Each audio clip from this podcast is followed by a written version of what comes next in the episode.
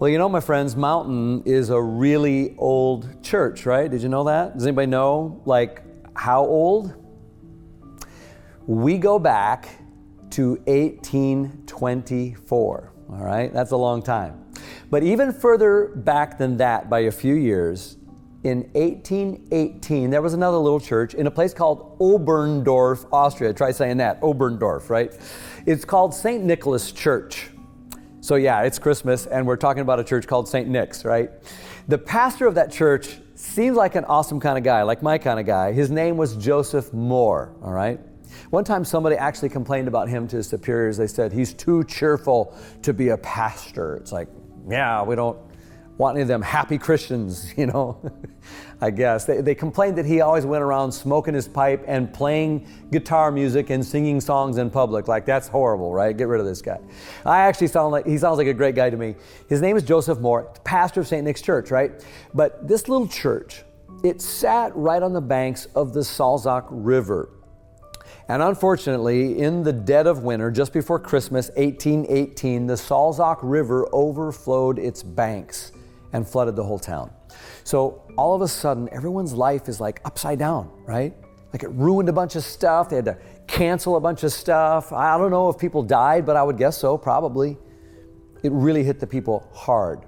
And, and if that wasn't bad enough, like having river water sweep away their homes and businesses and crops, the dirty floodwaters filled their church building too. So for a while, you know, like the thing they really wanted to rally around and that they needed the most to be strengthened in their faith was affected too. But it's Christmas, right? And they just know they got to get together and have a Christmas Eve service, right? So the pastor, he goes to the vault and he pulls out an old poem he had written two years before when he was going through a really difficult time, right after the Napoleonic Wars. And you know what that old poem that he wanted to use was called? Silent Night. Yeah, that's right. One of today's obviously most loved and well known Christmas carols of all time. I mean, I think Bing Crosby sold 10 million copies of it. We, we sing it at Mountain on every Christmas Eve service, and carolers have crooned it on doorsteps for over 200 years. That was the pastor's poem about finding peace in hard times. And Pastor Mohr just knew it would be perfect that year. So on the morning of Christmas Eve, he hands those words to the church organist, whose name was Franz Gruber, right? Not to be confused with Hans Gruber. That's the bad guy in the Die Hard movie, but I, I digress, right? That's a different Christmas story. He says to Hans Gruber, Hey, put this thing to music so we can sing it tonight. But they got a problem, right? Because the flood damaged the organ in the church and they couldn't use it. And in those days, having a Christmas Eve service without an organ was like unheard of, like trying to have Thanksgiving without turkey or the Ravens without Lamar Jackson, right? So what did they do? Well, they pivoted. And that day, Gruber composes a brand new tune, which he works out on his guitar, which was kind of a radical and brand new thing at the time. And he plays it for Mohr. He says, What do you think? And they go, Yeah, Let's use it. It'll have to do. And, and, I, and I hope you're noticing something here that this beloved song that we know so well, Silent Night, was put together under a lot of stress in a really difficult time when everything was all upset and, and hard. In other words, you know, it's a, it was a time a lot like right now.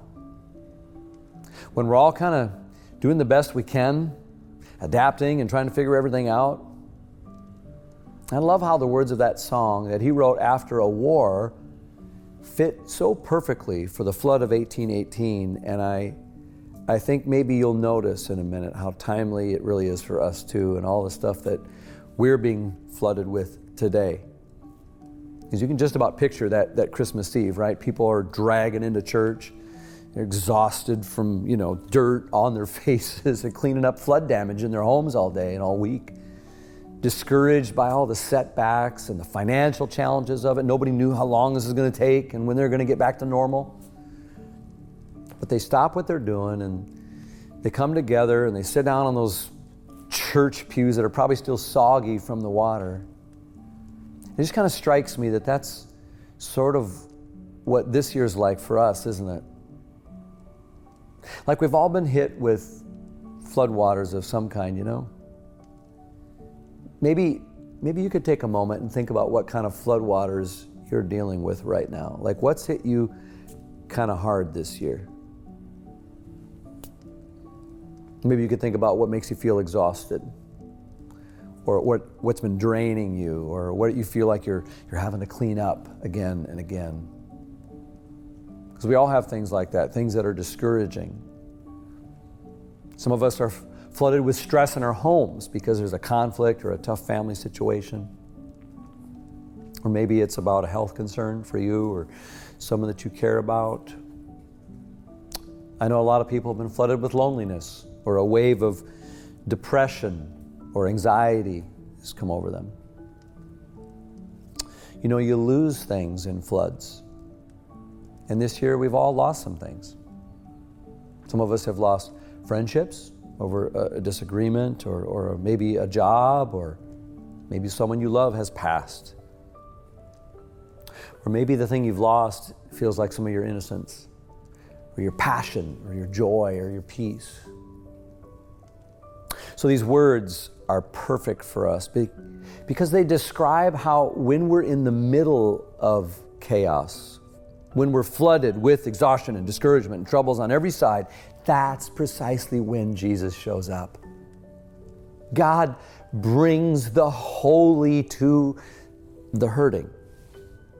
Jesus coming brings peace in the panic. He builds our faith in the flood. So listen to these words. Uh, it was written in German, right? I sang it in German once.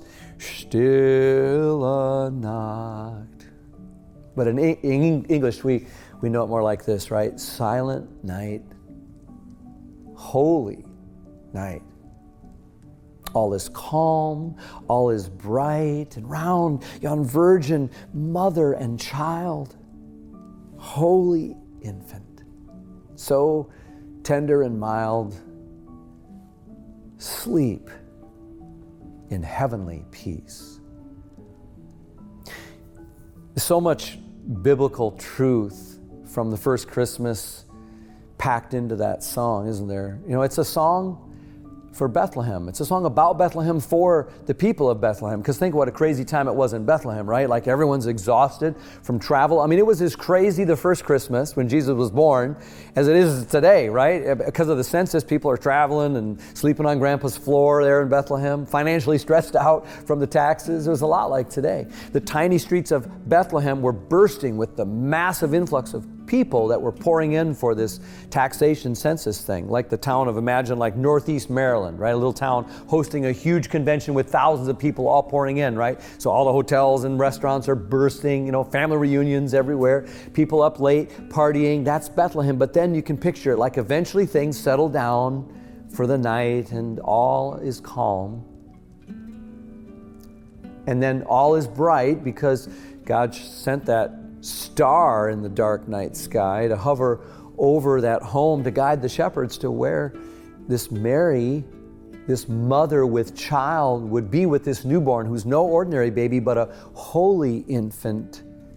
And not like a Herod kind of king, blustery and flexing, but humble and gentle, t- tender and mild is this God among us now. So go ahead and Sleep in heavenly peace, Bethlehem.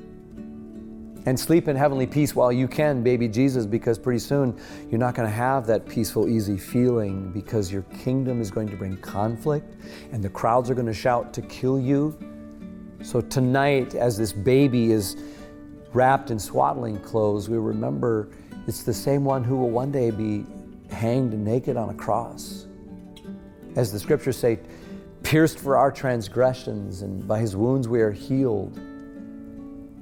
Because the punishment that was on him brings us heavenly peace. So sleep in heavenly peace, little town of Bethlehem, right? Because pretty soon Herod's going to give that edict to kill all of your babies. And your streets are going to be filled not with peace, but with the cries of wailing women a reminder of how much pain there is in the world and how we desperately need the peace on earth that only Jesus can bring. So, this is a song for Bethlehem, but it's a, it's a song for that little church, that little cluster of friends in Austria in 1818 who have coming off of this horrible thing. They're, they're, they're, they're mucking out their houses, they're tired, discouraged, and exhausted. But on that night, they remember how Jesus shows up in the middle of their mess, and all in some kind of way was still calm and bright. And they could sleep in a heavenly peace. And that's why it's a promise for us too.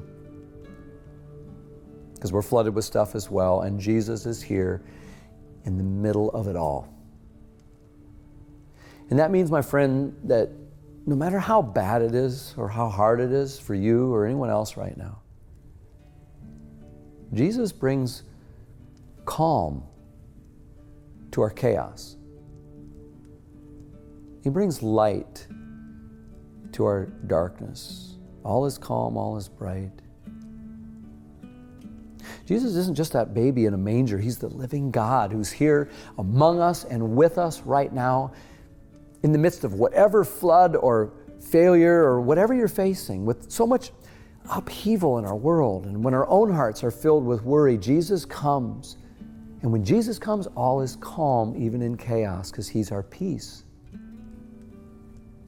And in a world that's filled with darkness and division and ugly evil right now, with, with good grief, school shootings and people driving through Christmas parades, mowing people down, and then even the darkness we sense in our own hearts, Jesus comes to that too. Even in the midst of darkness, we can say all is bright because Jesus is the light of the world and He gives light to everyone who's open to it. And the Bible promises that the darkness that we see and feel has not and will not and cannot overcome it. So I just want to encourage you to take the anxious parts of your life and invite Jesus into it. To say to him, This is stressful, what I'm going through. This is hard. This feels like chaos. But Jesus will come when you invite him. Just like he came to Bethlehem, like he came to that little town in Austria, he will come to you and to me, to our family, to our city, to our nation, to our world. He can come to your life and to bring calm in the midst of chaos. And you can also pray about the parts of our world that are still filled with darkness, like places and people who seem shut out, you know, from the light of God's pure love and light. And we can just pray, Jesus, there's darkness here, there's evil, there's scary stuff here. And, and Jesus, we ask you to come and to bring your light to my family, to my friends, to our world. Bring your healing and your light, your goodness, Lord, into every dark corner of my own heart. Because you want to be able to sing these words all is calm and all is bright because Jesus brings that. You know, one of my favorite stories about Silent Night is from a country singer named Travis Tritt. He, he used to sing, before he was famous, he used to sing in these little bars, you know, where drinking and fighting were more important than the music. So, what do you do if you're trying to entertain a crowd, right, and all of a sudden a bar fight breaks out? You know, do you transition to, you know, Eye of the Tiger or start playing heavy metal? You're like, no. What do you do? If you're working for tips, you want the fight to stop, right? You want to calm things down. And Tritt said he had a surefire way of doing that. He says, whenever a bar fight would break out, I'd just stop whatever I was singing and I would start singing Silent Night. And he knew that everything would just mellow out. And I love that. I love that. Not just because of the power of the music itself, but because I don't know about you, it kind of feels like our, our world's like one big bar fight right now with each other. Everybody's beating up on everybody. It's been a hard year for a lot of people, hard couple of years. And in these times, we need what those angels sang about to the shepherds that night, that silent night. Luke 2 says they, they just shouted from the heavens, Glory to God in the highest heaven, and on earth, peace peace to the people on whom his favor rests. That's a picture of peace, not just in heaven, but on earth. And then look at the next verse uh, of the song. The song says, Remember, silent night, holy night. And then it says, Shepherds quake at the sight. In other words, they were scared out of their minds. Why? Because glories were streaming from heaven afar, and heavenly hosts, that means like an army a whole battalion of bright, glowing beings were in the sky shouting and singing at the top of their lungs, Hallelujah! Christ the Savior is born. Friends, there was nothing peaceful or calm about that night. Shepherds are absolutely scared out of their minds. There's, thunder in the sky with light and flashes and hallelujahs coming from these angels because Jesus is here. It wasn't a calm or silent night for those shepherds, but look what the message was from the angels. What do they say in the middle of all that chaos? They say, Peace. All is calm and all is bright.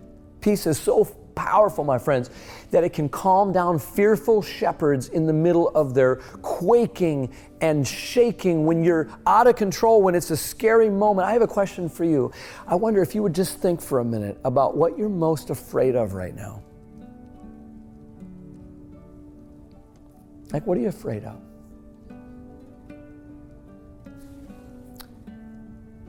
Is the peace that Jesus brings powerful enough to calm you down? To settle your fears? To, to help you with whatever's got you quaking in your boots? The amazing truth about Jesus, and the, I, I, love this song because it reminds me of this every time I sing it, is that in the middle of our chaos and our fear, when you're flooded with all that stuff, you can still have peace. Just like that night in Bethlehem, they had fear hanging over their heads. They had peace. In St. Nick's church, with discouragement flooding their spirits, they had peace. And Jesus shows up for us today, right now, even in this moment, so we can still have peace. That's what the Apostle Paul says in the New Testament. He's facing his own death in a prison cell, right? And he says, You know what, still? I've still got peace. And it's, it passes understanding. It doesn't make sense on the face of it because if you looked at my life, you'd think, You should be a mess right now. And so many people out there are like, yep, I'm a mess right now. But, but Paul says, I have peace that passes understanding even in the middle of that. So I hope you can hear the good news of the angels that this song, Silent Night, talks about. And my friend, you can know that kind of deep peace down inside that passes understanding. When things are chaotic, you can have calm. When you're flooded with fear and darkness, you can say, All is calm and all is bright because I have a peace that passes understanding because I have Jesus. You know, let me tell you one last kind of cool thing about the performance of Silent Night in St. Nick's Church in 1818. Remember how he wrote it on guitar? Well, the guitar was not an approved church instrument in those days. So they weren't even allowed to perform it as part of the actual Christmas Eve service. They had to perform it after church was over. I'm not making this up, right? But you think about that, and it's kind of perfect in a way because heavenly peace is often found where you least expect it, like in our real lives, in the real world. It's not just some church thing. So picture that night.